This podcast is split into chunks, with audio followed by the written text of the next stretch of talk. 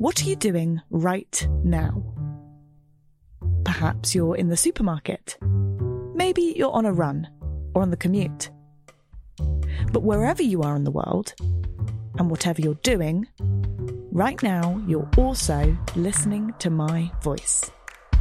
This is the power of podcasts.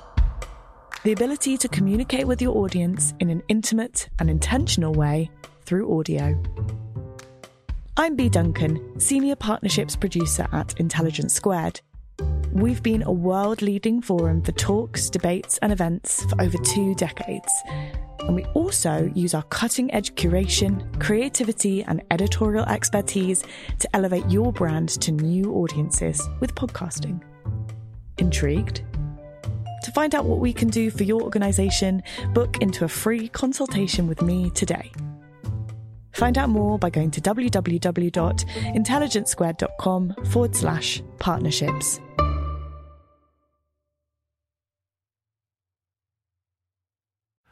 Believe it or not, and I know most people do not, violence has been in decline for long stretches of time, and we may be living in the most peaceful era in our species' existence.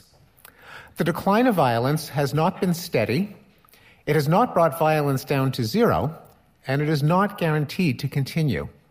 But I hope to persuade you that it's a persistent historical development, visible on scales from millennia to years, from wars and genocides to the treatment of children and animals.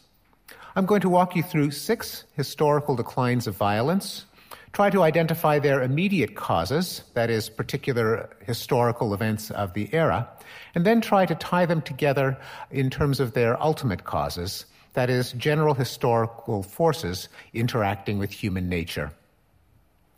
The first historical decline of violence I call the pacification process. Until around 5,000 years ago, humans everywhere lived in anarchy without central government. What was life like in this state of nature? This is a question that thinkers have speculated on for hundreds of years. Thomas Hobbes famously wrote that the, in a state of nature, the life of man is solitary, poor, nasty, brutish, and short. A century later, Jean Jacques Rousseau countered that nothing can be more gentle than him in his primitive state. Now, these two gentlemen were talking through their hats. Neither of them had any idea what life was like in a state of nature. But today we can do better because there are two ways of estimating rates of violence in non state societies. The first is forensic archaeology. I think of this as CSI Paleolithic. Uh, namely, what proportion of prehistoric skeletons have signs of violent trauma, such as bashed in skulls, decapitations, arrowheads embedded in bones, or mummies found with ropes around their necks. Uh, here we have 21 uh, estimates, and they span quite a range, but their average is 15%. That is, 15% of uh, people in non states. Uh, in, in uh, archaeological sites uh, appear to have met their end through violence. We can compare that figure to those from some modern states. Uh, here we have the battle deaths from the United States and Europe in the 20th century at about uh, six tenths of a percent. Here we have the entire world in the 20th century throwing in all of the deaths from genocide, the indirect deaths from starvation and disease, uh, and the deaths from man made famines, and that comes up to about 3%. And here we have the world in the year 2005. The bar is less than a pixel high and hence uh, invisible because it is at 3 one hundredths of 1%. The second way of estimating uh, violence in non state societies is through ethnographic vital statistics. The various waves of government that spread out of the first cradles of civilization left a few pockets of the earth still in a state of anarchy, namely uh, tribal societies of hunter gatherers and hunter horticulturalists, and ethnographers who lived with them over a protracted period of time can calculate the various causes of death. Here we have 27 estimates, and again, they span quite a range. But they average 524 per 100,000 per year. That is about one half of 1% of the population dies from uh, warfare every year. Again, let's compare that figure to those from modern states, and I'll stack the deck against modernity by picking some of the most violent states in their most violent periods. such as Germany in the 20th century, two world wars, uh, uh, comes in at 160 per 100,000 per year. Russia in the 20th century, two world wars and a civil war at 140. Japan, a world war that ended with not one but two nuclear strikes at about uh, 40. United States in the 20th century, two world wars and half a dozen other foreign wars at less than four. The world in the 20th century, again, a uh, maximal estimate that includes the deaths from genocides and man made famines, is about 60. And the world in the year 2005, the battle death rate is about uh, three tenths of uh, a, a violent death per 100,000 per year. So, not to put too fine a point on it, but when it comes to life in a state of nature, Hobbes was right, Rousseau was wrong. The immediate cause was the rise and expansion of states, leading to the various paxes, the states of peace imposed by uh, the kingdoms and empires, such as the Pax Romana, Pax Islamica, Pax Hispanica, and so on. The uh, expansion of empires drove down rates of violence, not because the early kings and emperors had a benevolent interest in the welfare of their citizens, but rather because tribal raiding and feuding is a nuisance to overlords who'd rather keep the people alive to supply them with soldiers and slaves and uh, taxes. Just as a farmer has an interest in preventing his livestock from killing each other, so a early king or emperor would rather uh, that the, his people not waste resources in settling scores among them or shuffling resources around, uh, but he would rather have a claim on them himself.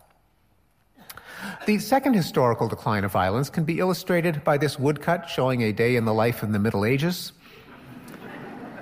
And the process that changed it has been called the civilizing process.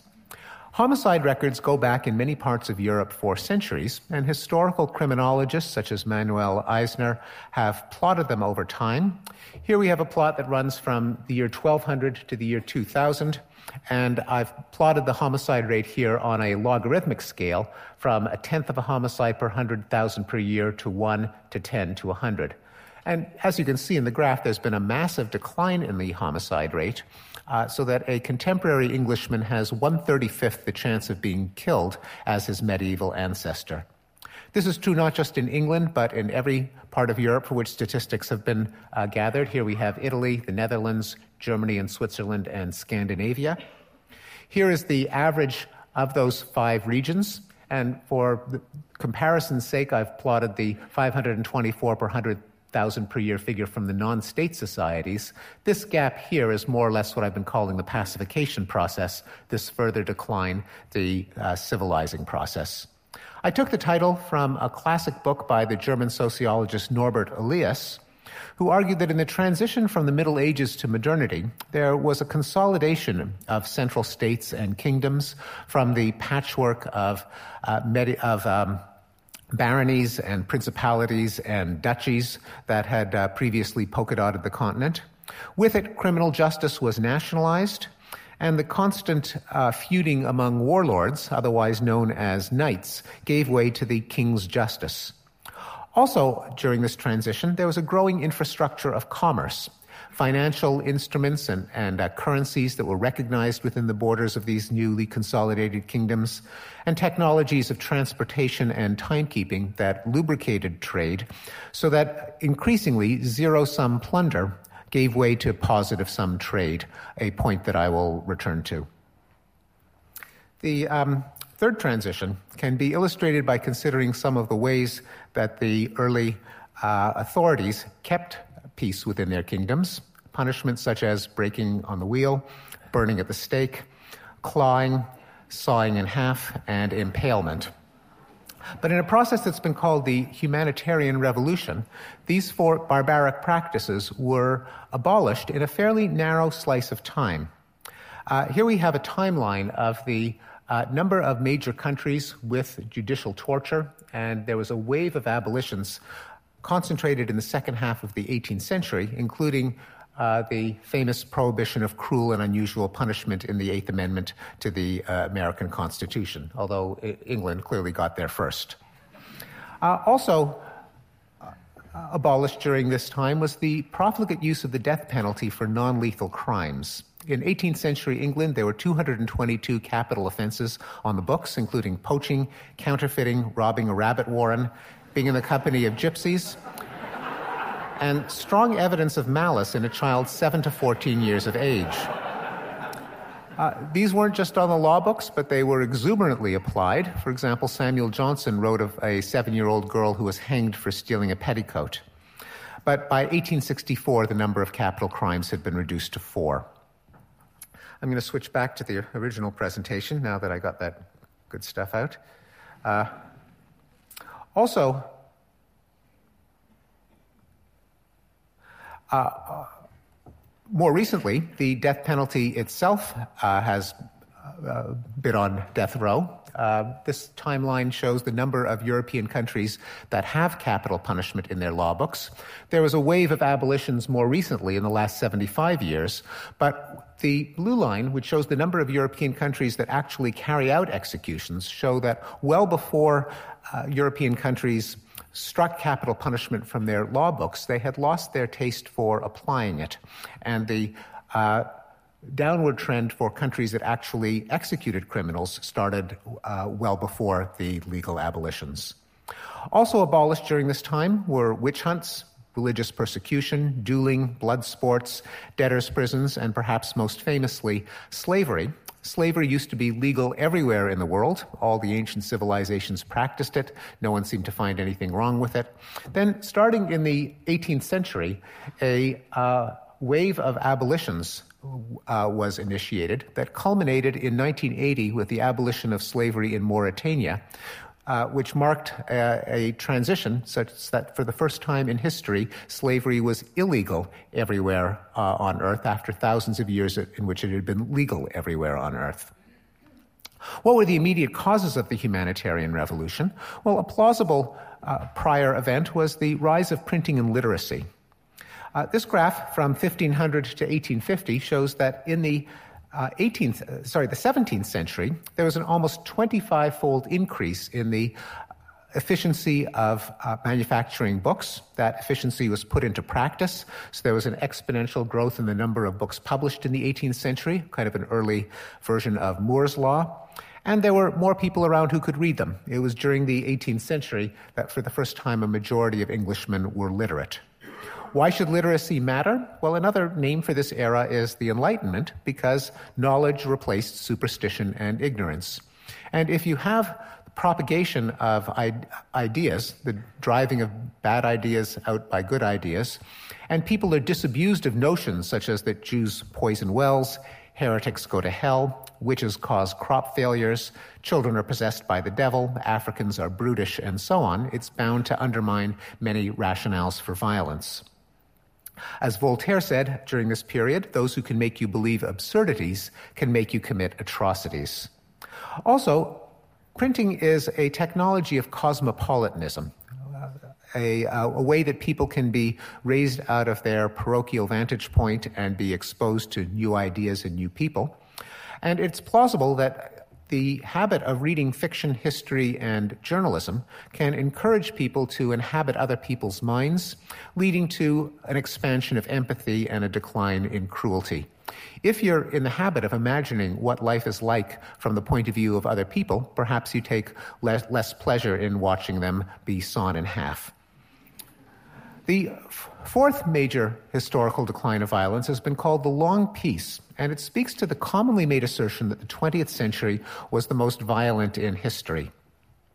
Now, it undoubtedly is, is, true that World War II was the deadliest event in human history in terms of the absolute number of people that were killed, but there were an awful lot more people around in the 20th century, and it's not so clear that it was the worst event in history in terms of the percentage of the population that was killed.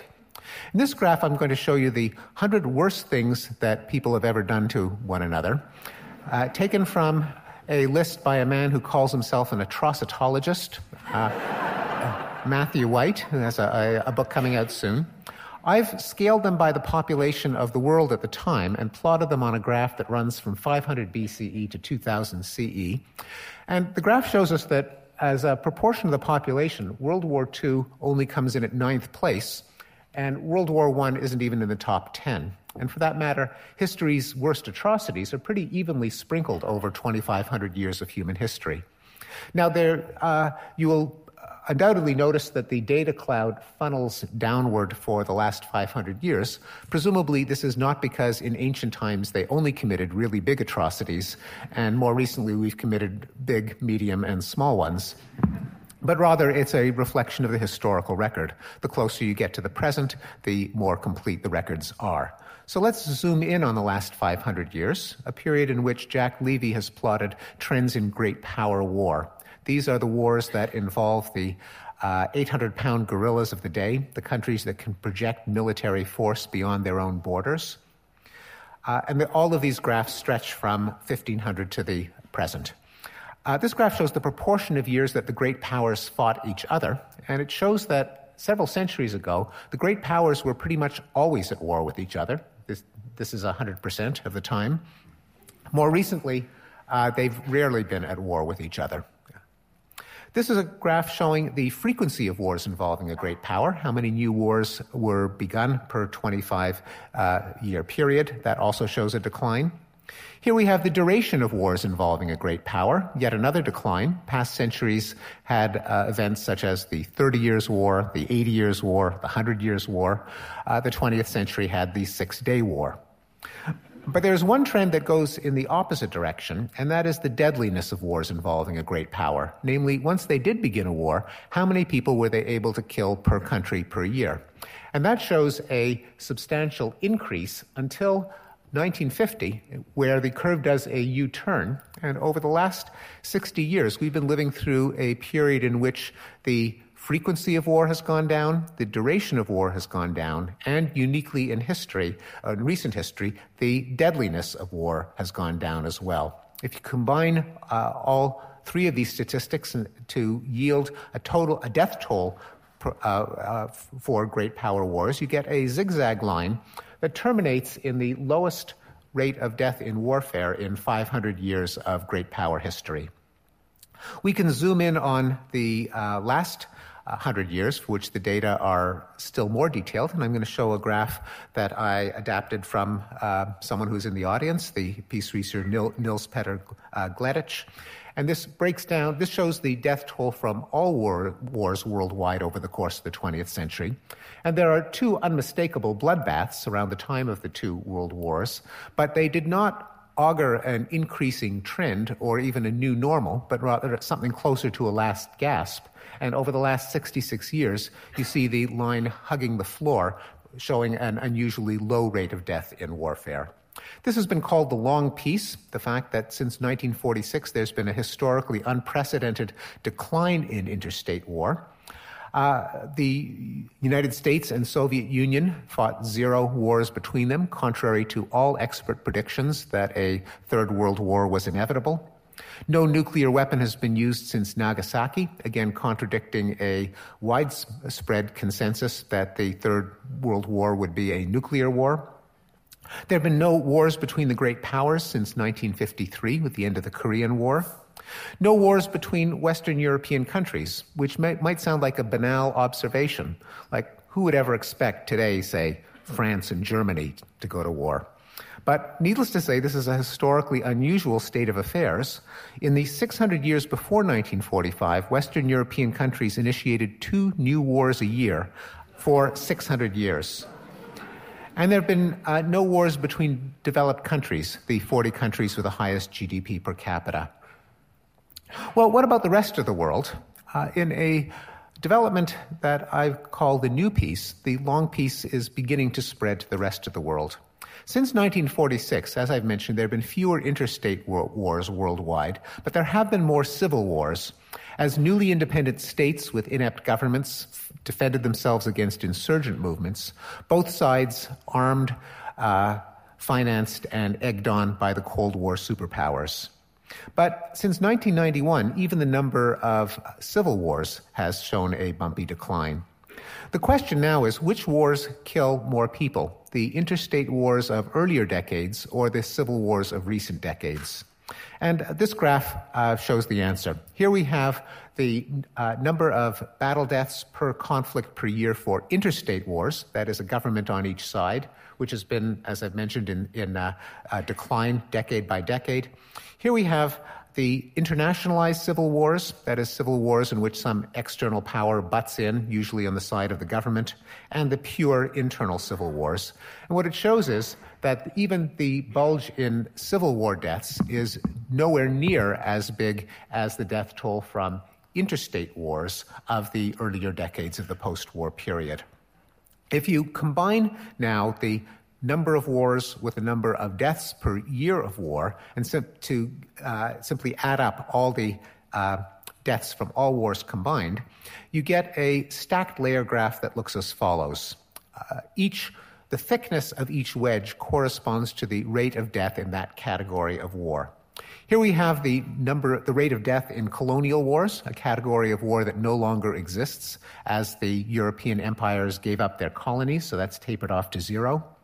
Here we have the rate of death from interstate wars, which shows a jagged and spiky but unmistakably downward trend with three bulges that include the deaths from the Korean War, the Vietnam War, and the Iran Iraq War. Here we have the pure civil wars and the internationalized civil wars. And uh, as you can see, the bulge of deaths from the civil wars by no means makes up for the decline uh, that the world has enjoyed from the uh, interstate wars in previous period, periods.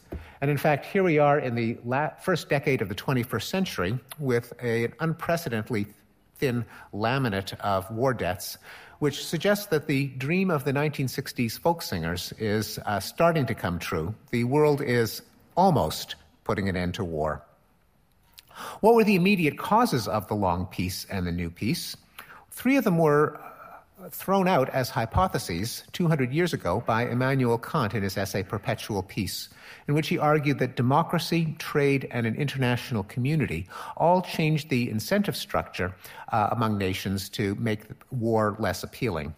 More recently, Bruce Russett and John Oneal have tested Kant's hypothesis and have found that all three of these variables increased in the second half of the 20th century, and in a large regression analysis showed that holding everything else constant, all are statistical predictors of peace. Here we have the uh, two trend lines one for the number of democracies, one for the number of autocracies. So now in the world today, there are more democracies than autocracies. Here we have international trade, and it, over the past 120 years or so, and it, it shows that there has been a, a, a, huge takeoff of trade since the end of World War II. And here we have membership in intergovernmental organizations, which has increased steadily since the late 19th century, but with an acceleration after World War II. The final decline of violence that I uh, discuss, I call the rights revolutions. The targeting of violence on smaller scales against vulnerable sectors of the population, such as racial minorities, women, children, homosexuals, and animals.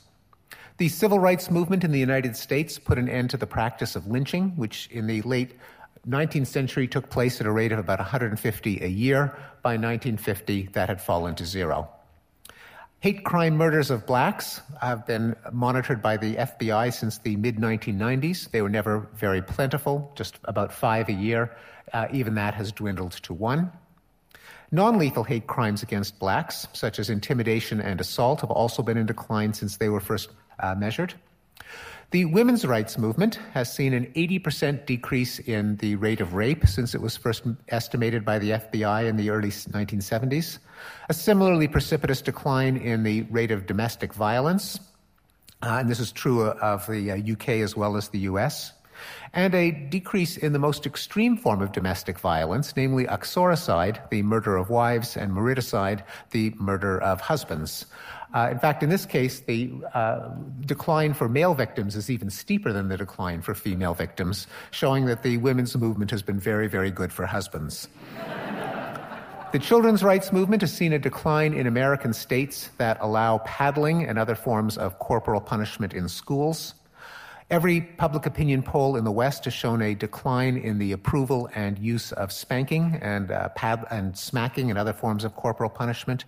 And rates of both physical and sexual abuse have declined uh, in the U.S. since they were first measured in, in 1990.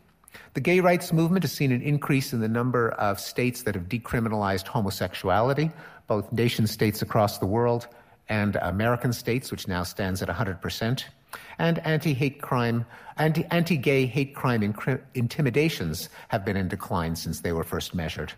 The animal rights movement has seen a decline in hunting, an increase in vegetarianism, both in the UK and the US, and a sharp decline in the number of motion pictures in which animals were harmed. well, why has violence declined on so many scales of time and magnitude? One possibility is that human nature has changed and that all violent impulses have somehow been bred out of us. Well, um, I consider this unlikely for a number of reasons, but I'll just mention one of them, and that is the prevalence of homicidal fantasies. Uh, a number of researchers have asked students the question Have you ever fantasized about killing someone you don't like? Say, someone who's stolen your boyfriend or girlfriend, uh, or someone who's humiliated you in public. And the results are that 15% of women and a third of men frequently fantasize about killing people they don't like. And more than 60% of women and three quarters of men, at least occasionally, think about killing people they don't like. And the rest of them are lying. A more likely possibility is that human nature is extraordinarily complex and has always embraced both inclinations towards violence and inclinations that counteract them, what Abraham Lincoln called the better angels of our nature, and that historical circumstances have increasingly favored our peaceable inclinations. What are the motives for violence?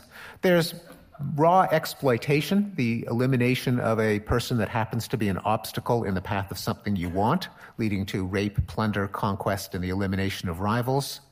There's the very different drive toward dominance, the urge to climb the pecking order and become alpha male among individuals, or the corresponding drive among groups for ethnic, racial, national, or religious supremacy. There's moralistic violence in the form of revenge, the idea that, that uh, if someone has committed something, uh, committed a wrong, it is not only permissible but mandatory to uh, direct violence against him, resulting in vendettas, rough justice, and cruel punishments. And then there are ideologies uh, that, such as those of militant religions, nationalism, Nazism, and communism, that justify vast outlays of violence by a, a utopian cost benefit analysis. If your belief system holds out the hope of a world that will be infinitely good forever, how much violence are you entitled to uh, perpetrate in pursuit of this infinitely perfect world? Well, as much as you want, and you're always ahead of the game. The benefits always outweigh the costs. Moreover, imagine that there are people who hear about your scheme for a perfect world and just don't don't get with the program. They might oppose you in bringing uh, heaven to earth. How evil are they? They're the only thing standing in the way of an infinitely good world. Well, you do the math. What do we have to counteract these uh, motives for violence? What are the better angels of our nature? Well, there's self control, the ability to anticipate the consequences of behavior and inhibit violent impulses. There's empathy, the ability to feel others' pain. There's the moral sense, particularly the sense of uh, fairness, that people shouldn't be uh, uh harmed uh, for no reason. And then there is reason itself, the cognitive processes that allow us to engage in objective, detached analysis. The crucial historical question now is which developments bring out our better angels and stay our hand before they can commit acts of bloodshed?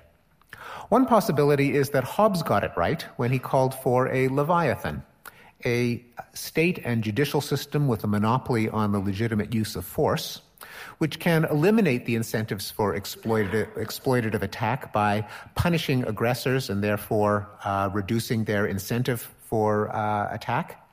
That can make everyone less nervous because not only does the Leviathan deter you, but you know that the Leviathan is deterring your rivals, which means you no longer are tempted to carry out preemptive strikes and uh, do it to him before he does it to you.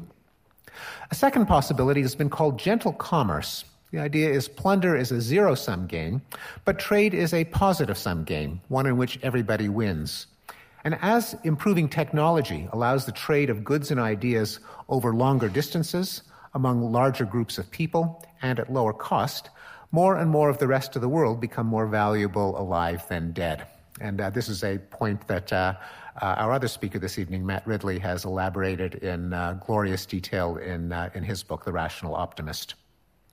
Some historical evidence comes from regression analyses showing that holding all else equal, company, countries with open economies and a greater reliance on international trade get embroiled in fewer wars, are riven by fewer civil wars, and host fewer genocides. Then there's the hypothesis of the expanding circle, which was proposed by Charles Darwin but named uh, by the philosopher Peter Singer, according to which evolution bequeathed us with a sense of empathy. Unfortunately, by default, we apply it only to a very narrow circle of family, close friends, and cute little warm things like babies and small animals. But over the course of history, you can see the circle of empathy expanding to embrace the clan, then the tribe, then the nation, then other races, both sexes, children, and eventually perhaps other species. Finally, there's the escalator of reason, the possibility that the growth of literacy, education, and public discourse have encouraged people to think more abstractly and more universally. They rise above their parochial vantage point, which makes it harder to privilege their own interests over others. It encourages them to step back and recognize the futility of cycles of violence and increasingly to see violence as a problem to be solved rather than as a contest to be won. Some historical evidence includes the little appreciated fact that abstract reasoning abilities, as measured by IQ scores, have increased throughout the 20th century, the so called Flynn effect, uh, in which IQ has increased by three points a decade throughout the 20th century.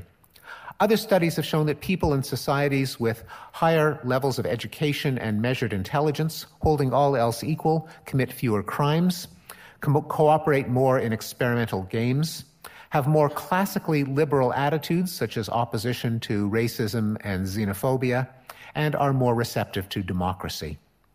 The final question uh, that I'll ask uh, is to wonder why so many of these forces seem to be pushing in the same direction, away from violence. And I think it's because violence is what game theorists call a social dilemma. Namely, it's tempting to an aggressor uh, to exploit the other through violence, but ruinous to the victim. And since in the long run, anyone can be either an aggressor or, aggressor or a victim. All parties would be better off if everyone agreed to avoid violence. Well, regardless of the best explanation for the decline of violence, I think it has implications that are profound. For one thing, it calls for a reorientation of our efforts toward violence reduction from a moralistic mindset to an empirical mindset. That is, instead of lamenting why is there war, perhaps we should ask why is there peace? Instead of what are we doing wrong, perhaps we should ask what have we been doing right? because we have been doing something right, and it seems to me that it sure would be good to know what exactly it is. Also, the decline of violence calls for a reassessment of modernity, of the erosion of family, tribe, tradition, and religion by the forces of individualism, cosmopolitanism, reason, and science. Now, everyone acknowledges the gifts of modernity, such as longer and healthier lives, less ignorance and, superstition, and richer experiences. Again, it's Matt Ridley who has made this point uh, with far more evidence and eloquence than, uh, than I could. But there's always been a current of nostalgia and romanticism that has questioned the price. Uh, is it worth it if we have to live with the threat of terrorism, genocide, world wars, and nuclear weapons? However, if, despite impressions, the long term trend, though halting and incomplete, is that violence of all kinds is decreasing, I believe that it calls for a rehabilitation of the uh, ideal of modernity and progress, and it's cause for gratitude for the institutions of civilization and enlightenment that have made it possible. Thank you very much.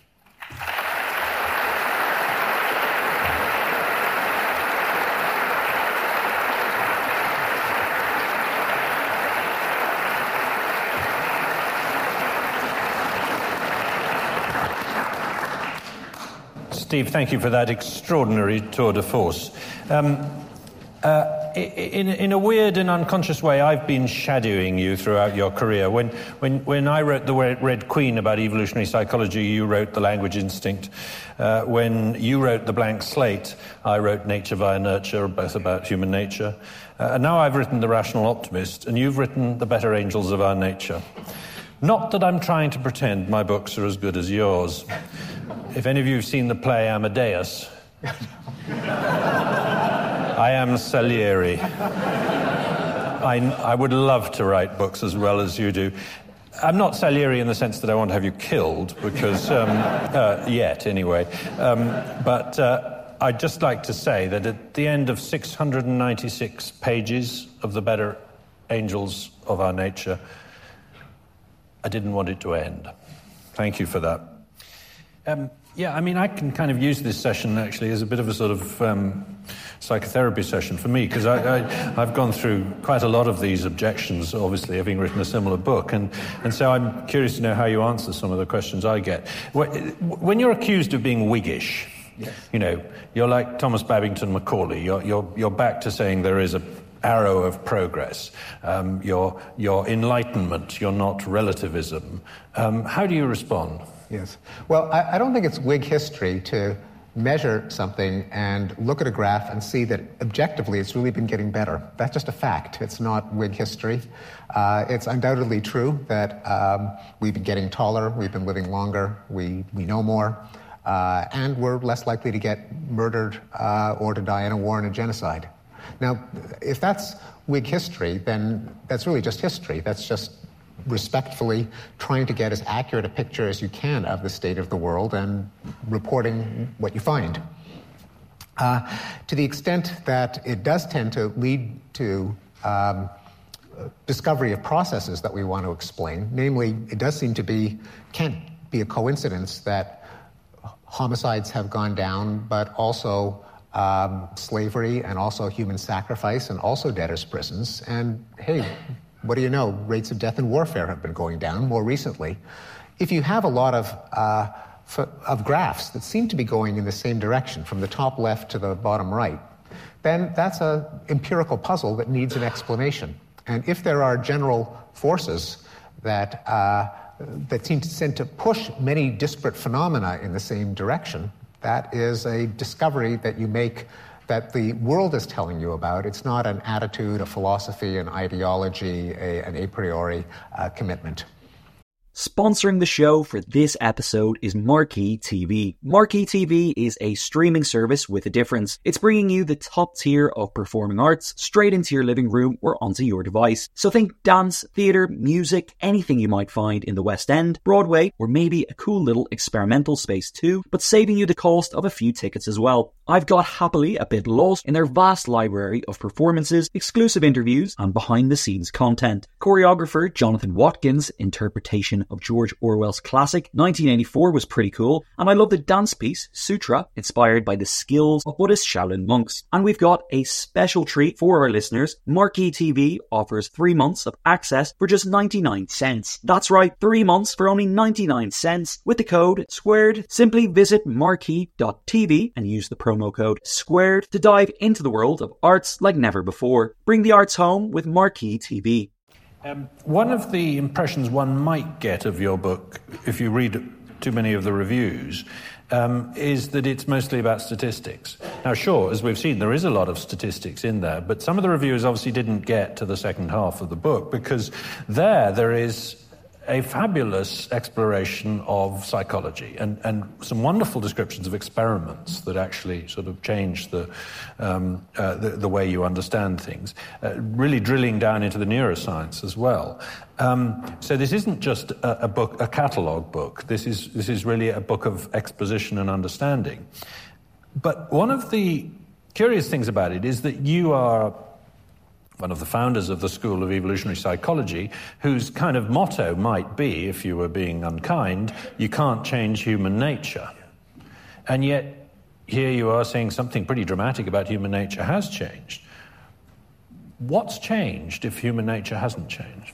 Yeah, uh, and I, I, do discuss in the book the, the possibility that human nature has literally changed in the sense of Darwinian natural selection operating to change gene frequencies over spans of centuries and millennia, uh, which is possible, but it's not the explanation that I uh, rely on just on grounds of scientific parsimony, since some of the declines are too recent to have occurred through natural selection. Natural selection has a speed limit measured in generations, and some of these declines have unfolded over uh, decades. Uh, we know that some forces can bring violence down without any change in the genome. Therefore, the most parsimonious explanation is that none of them required this.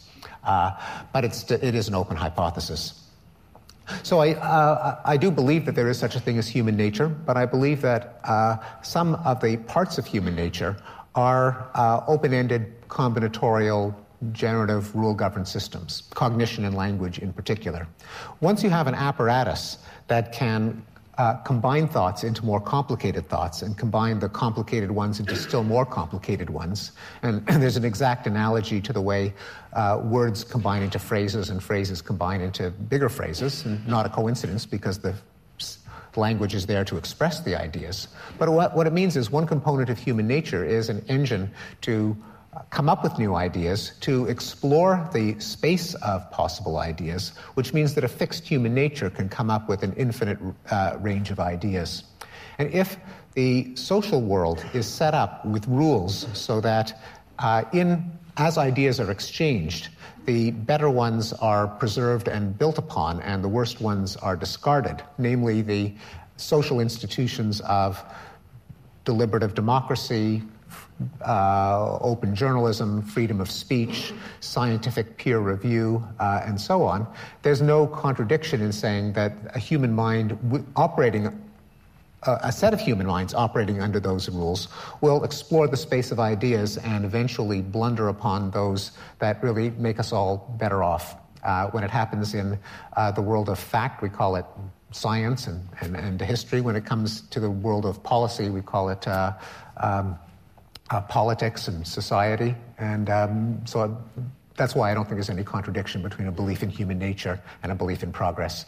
Yeah, essentially, the, the argument is that culture is cumulative, that, that you can, that ideas can accumulate, good ideas can accumulate within culture, and we, we, you and I can therefore draw upon good ideas that have been worked out by people in distant places and distant times that weren't available before because we've we are getting them through trade and, and exchange and ideas. As long, but, as, you can, as long as you have certain ground rules, like you're not allowed to murder people who disagree with you, for example.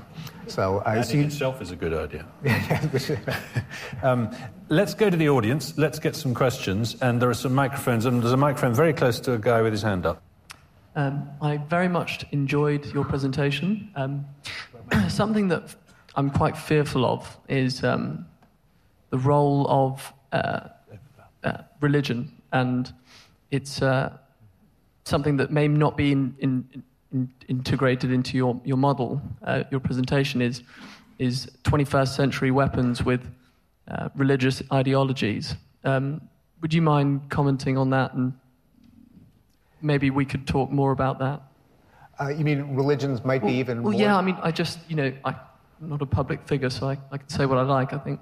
But um, I just I worry that um, you've got uh, um, you know seventh century thinkers in, in you know in, in the 21st century with 21st century weapons. These things worry me, and and they're not built into your presentation. Um, and I, understandably so. This is a very specific random point I'm making, but if you could comment. There, uh, uh, I actually I do discuss that in, in the book, the possibility of, of kooks with nukes. Uh, and um, uh, obviously, it can't be discounted. And um, although estimates of how, or popular accounts of how easy it is to build a nuclear bomb in your garage, or how easy it is to pilfer it from an unguarded pile in a former Soviet republic, uh, are probably exaggerations. And that the sources that I've read on nuclear security suggest that pilfering a nuke or even making one is uh, not impossible, but it's, uh, it, it's very, very unlikely. So again, I don't want to say that we should relax, that there's nothing to worry about. That clearly is something to worry about. But uh, the predictions that it is inevitable, uh, and, and, I quote predictions that people, experts saying, mark my words, it'll happen by 2005.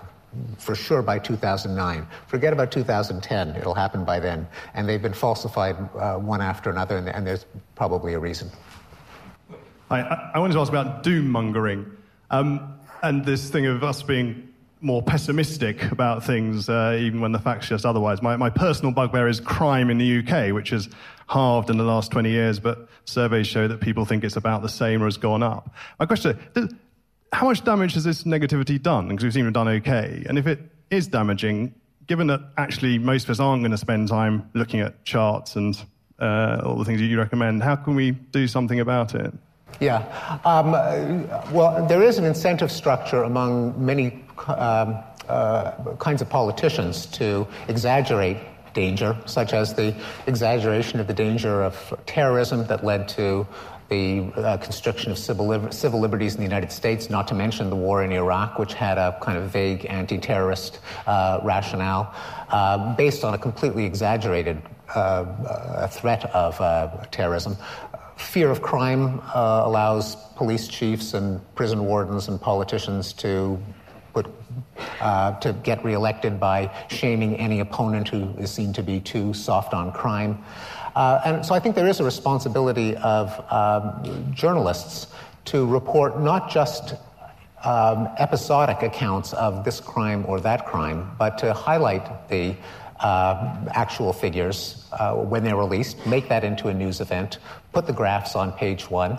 But it's part of a more general uh, trend that I would like to see toward a greater reliance, a greater sensitivity to statistics in education, in public discourse, in journalism, in uh, government. That is, we should all be sophisticated consumers of statistics, avail- uh, have the tools to evaluate statistical claims, uh, to find flaws in statistical studies, but appreciate trends that have been demonstrated uh, reasonably well. I argued for a, a requirement in statistical uh, reasoning and decision making at Harvard. I was uh, outvoted, but uh, I, I think this is an essential component to everyone's education. Steve, you have you've, you've finally turned me into a pessimist. You really think that, that journalists can uh, um, start to uh, report good news or, or, report things in proportion? If it bleeds, it leads, as they say. Um, I've got another person with a microphone over here, but on this side, for the next one, I want you to find me a woman. Okay. So, as it were.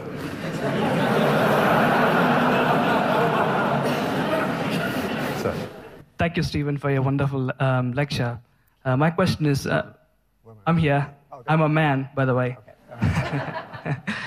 uh, so you're able to make a case with all the empirical data and analysis pointing out factors like international cooperation, economic or monetary benefit, and all those factors that there is a trend that there's a reduction and decline in violence and death and on. But is that irreversible? So if you want to put your predictive hats on, yeah. would you be able to comment that there could be some situation or circumstances where there's a global reversible um, uh, trend that actually is going to see an escalation of violence and death and so on and so forth? Uh, is, it, is it going to be a cycle at all?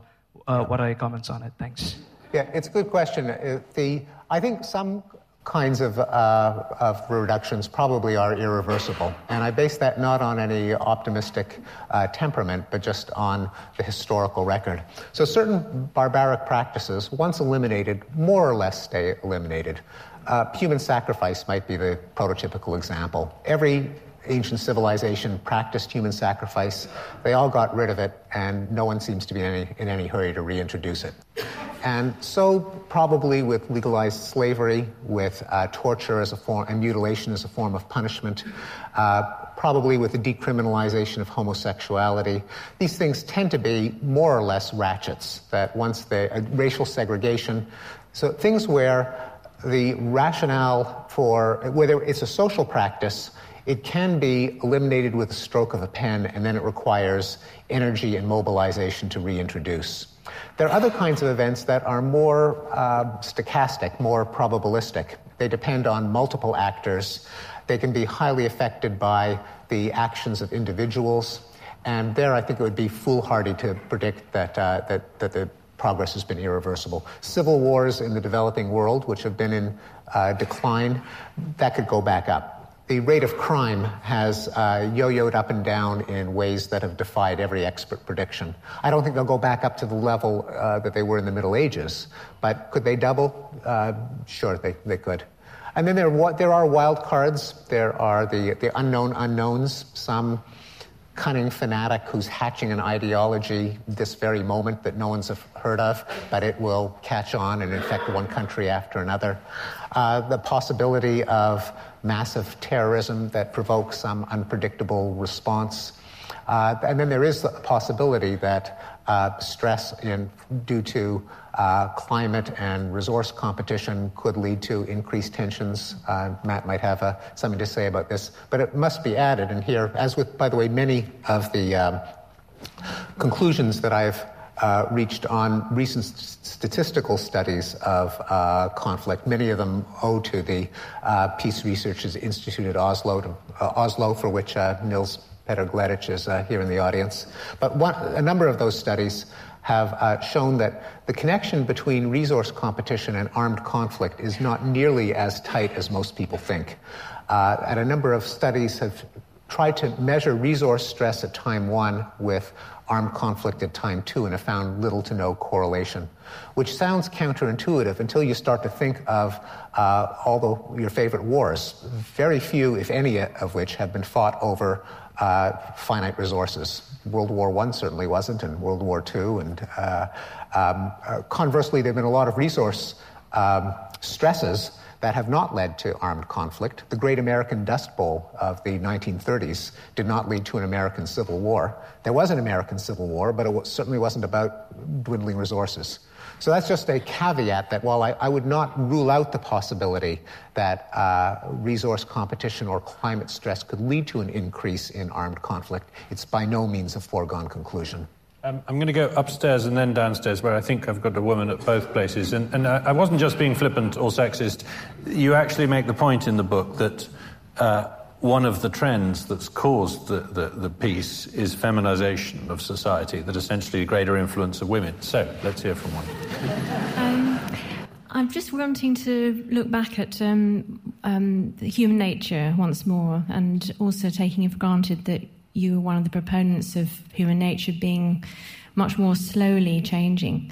And I'm concerned that the actualization of violence, if it has really decreased so much in such a short period of time, if that has any correlation at all with the incidence of um, perhaps internalized ing- aggression resulting in depression or even, dare I say, um, autoimmune diseases? Uh, I, I, doubt it. That is, I, for the same reason that I'm skeptical of the of a hydraulic theory of violence, uh, in which we harbor some amount of destructive energy that has to be directed outward. Uh, if we bottle it up, it will uh, destroy us from the inside. Uh, I think the evidence suggests that, that that's not true. And again, I'll, I'll um, uh, appeal to the results of Roy Baumeister, uh, also Walter Mischel, and other psychologists who've studied self control and inhibition and have resoundingly concluded that the uh, consensus of the 1960s that our problem is that we're too repressed, we're too uptight, we're too wound up, uh, that we need to let it all hang out is exactly backwards. That it's the people with the most self control who uh, lead the uh, happiest lives. Um, many, and in fact, uh, you can manipulate self control in the lab and uh, get people. You can fatigue self control by having people resist a uh, yummy chocolate chip cookie when they're hungry. Uh, when you do, and then and that does fatigue the self control muscle, so to speak, people have more violent fantasies. They punish other people with electric shocks more readily. Uh, they put more hot sauce into their food, the hot chili peppers. Um, so uh, self control, which really does, I think, push it, it is one of our better angels. It's one of the reasons that I can believe both in human nature and a reduction in violence. Namely, we do exert self control under a broader range of circumstances. But, uh, but I think there's nothing wrong with that. I don't think we'll suffer at all. At the back, I think there's a woman with a microphone. Yes, another woman. Um, I'm just curious about your uh, ideas of self esteem and violence and the relation between. I heard you on the radio saying that it's actually people with a very high self esteem who are more violent than those of low self esteem, which is the common belief. Yes, this, again, I, I uh, owe, owe, this conclusion to the research by Roy Baumeister, who found that uh, if you actually administer tests of self esteem to various people, it's the wife beaters, the rapists, the neighborhood bullies, the psychopathic killers who are off the scale. They got plenty of self esteem. Uh, to say nothing of the various genocidal dictators and tin pot tyrants. Uh, the problem with self esteem uh, is, as opposed to a satisfaction in accomplishments. And by the way, I'm sorry if I'm not making eye contact, I actually don't know where you are, but I'm going to look in general, your general direction. Uh, the, the problem with self esteem is that if it's unearned, that is, if it's narcissistic, then it's fragile uh, and, and easily popped, in which case the common reaction is to treat the insolent signal from reality as a heinous crime and to punish anyone who disrespects you, who doesn't uh, treat you in the elevated way in which you treat yourself. And that's why, far from reducing violence, self esteem can increase it because it makes uh, uh, signals from reality intolerable and punishable insults. There's a lot of sacred cows being slaughtered tonight. Um, over there, there's the microphone. Um, I'd like to invite you to comment a little more on the rise of uh, feminism and its impact and influence um, in the boardroom, um, and also how you would view female leadership, not just in the boardroom, but leaders of countries, presidents, prime ministers. We've seen um, some rather powerful women be appointed in Australia, more recently, I believe, in Brazil, um, and so on. Um, what is your prediction about the change and the, what will drive the change? And what is your prediction about where we will come out in terms of uh, the impact on behaviour? As a Canadian, you, you're just as happy about having a female head of state as, as we are here. yeah, right. We did have one briefly uh, in well, Canada. No, you, sorry, I meant head of Go, uh, well, yeah, I mean head of state. Oh, I meant, I meant the state, Queen. Yes. Oh, the Queen. Oh, yes. we, had, we, did have a female prime minister briefly. Uh, yes, I think on average that is, that the empowerment of women is a force that, that has driven down and will continue to drive down violence. Not because every female head of state is going to be a pacifist, far from it, but because, uh, um, as I very quickly mentioned in this talk and, and expand on in greater detail in the book, there are many different motives for violence There's no one thing, uh, such thing as a violent impulse. And uh, some of them are going to be evenly distributed across the, the uh, sexes, but some of them are very much a guy thing. And I think the pursuit of honor, glory, dominance, status out of proportion to any actual rewards is something that is gendered, as we say, it's far more prominent in men. And of course, men commit more violence however it's measured. More violent crimes, more violent fantasies, more violent entertainment, more rough and tumble play as children, uh, and so on. So, to the extent that uh, violent policies come from the, an irrational quest for glory and grandeur, as opposed to practical reasons, then I think you'd see at least a slight uh, sex difference in favor of less violence uh, when, when uh, female leaders are in charge. Also, in uh, almost every public opinion poll, women favor the less hawkish foreign policy. In the United States, a majority of women voted against uh, George W. Bush in both of his elections. And so, as women are uh, more engaged in decision making, one should expect that forms of stupid violence should go down. There's another, one other reason that's uh, more indirect as to why the empowerment of women uh, may lead to a decline in violence, and this is pointed out by Malcolm Potts. Namely, the, uh, the main battleground in uh, women's rights day to day is reproduction. And in societies that disrespect women, they, uh, women tend to lack control over when they marry, who they marry, access to contraception and abortion. And in those societies, women tend to have to marry earlier under pressure from the patriarchs and have more uh, children quickly. That tends to lead to uh, big youth bulges in the demographic profile of a society. And in, the, in many of those societies, there's also some degree of polygyny, which means that a youth bulge is also a uh, single male bulge. Likewise, in societies that practice female infanticide or female selective abortion. And when you have a lot of young, unmarried, rootless, and, un- and un- unemployed or underemployed young men, that can lead to trouble. To the extent, uh, and recent studies have suggested that women control, when women are given control over their own reproduction, they have fewer children, and the birth rate can plunge. Economics held constant.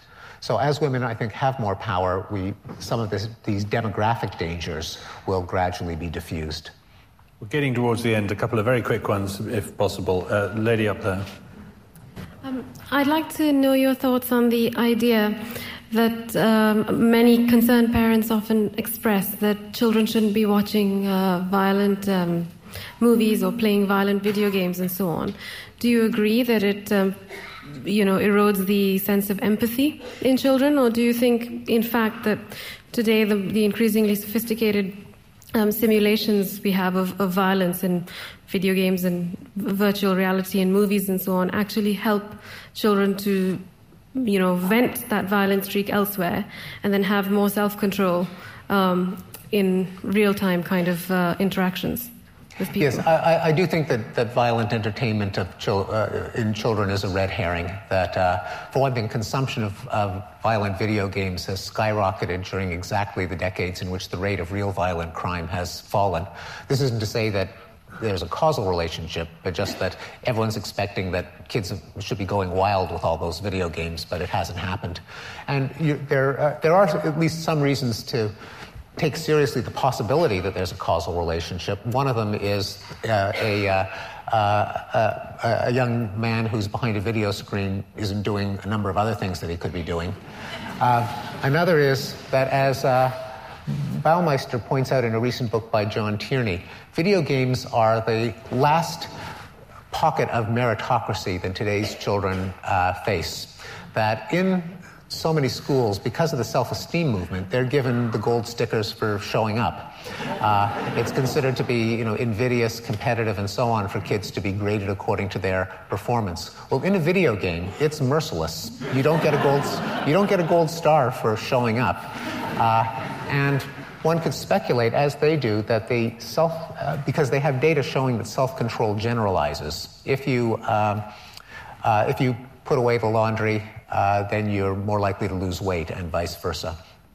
Uh, it's conceivable, though not shown, that kids who learn the self-discipline of practicing for a goal, uh, not acting impulsively, exerting the self-control necessary to succeed in video games might could generalize it to other spheres of life, including uh, inhibiting impulses before they act on them. Ladies and gentlemen, thank you very much. I'm sorry we didn't get to every question. Steven Pinker.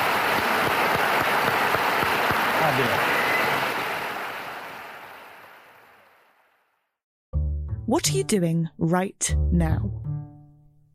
Perhaps you're in the supermarket. Maybe you're on a run or on the commute. But wherever you are in the world, and whatever you're doing, right now you're also listening to my voice. This is the power of podcasts. The ability to communicate with your audience in an intimate and intentional way through audio. I'm Bea Duncan, Senior Partnerships Producer at Intelligence Squared We've been a world leading forum for talks, debates, and events for over two decades. And we also use our cutting edge curation, creativity, and editorial expertise to elevate your brand to new audiences with podcasting. Intrigued? To find out what we can do for your organization, book into a free consultation with me today. Find out more by going to www.intelligencesquared.com forward slash partnerships.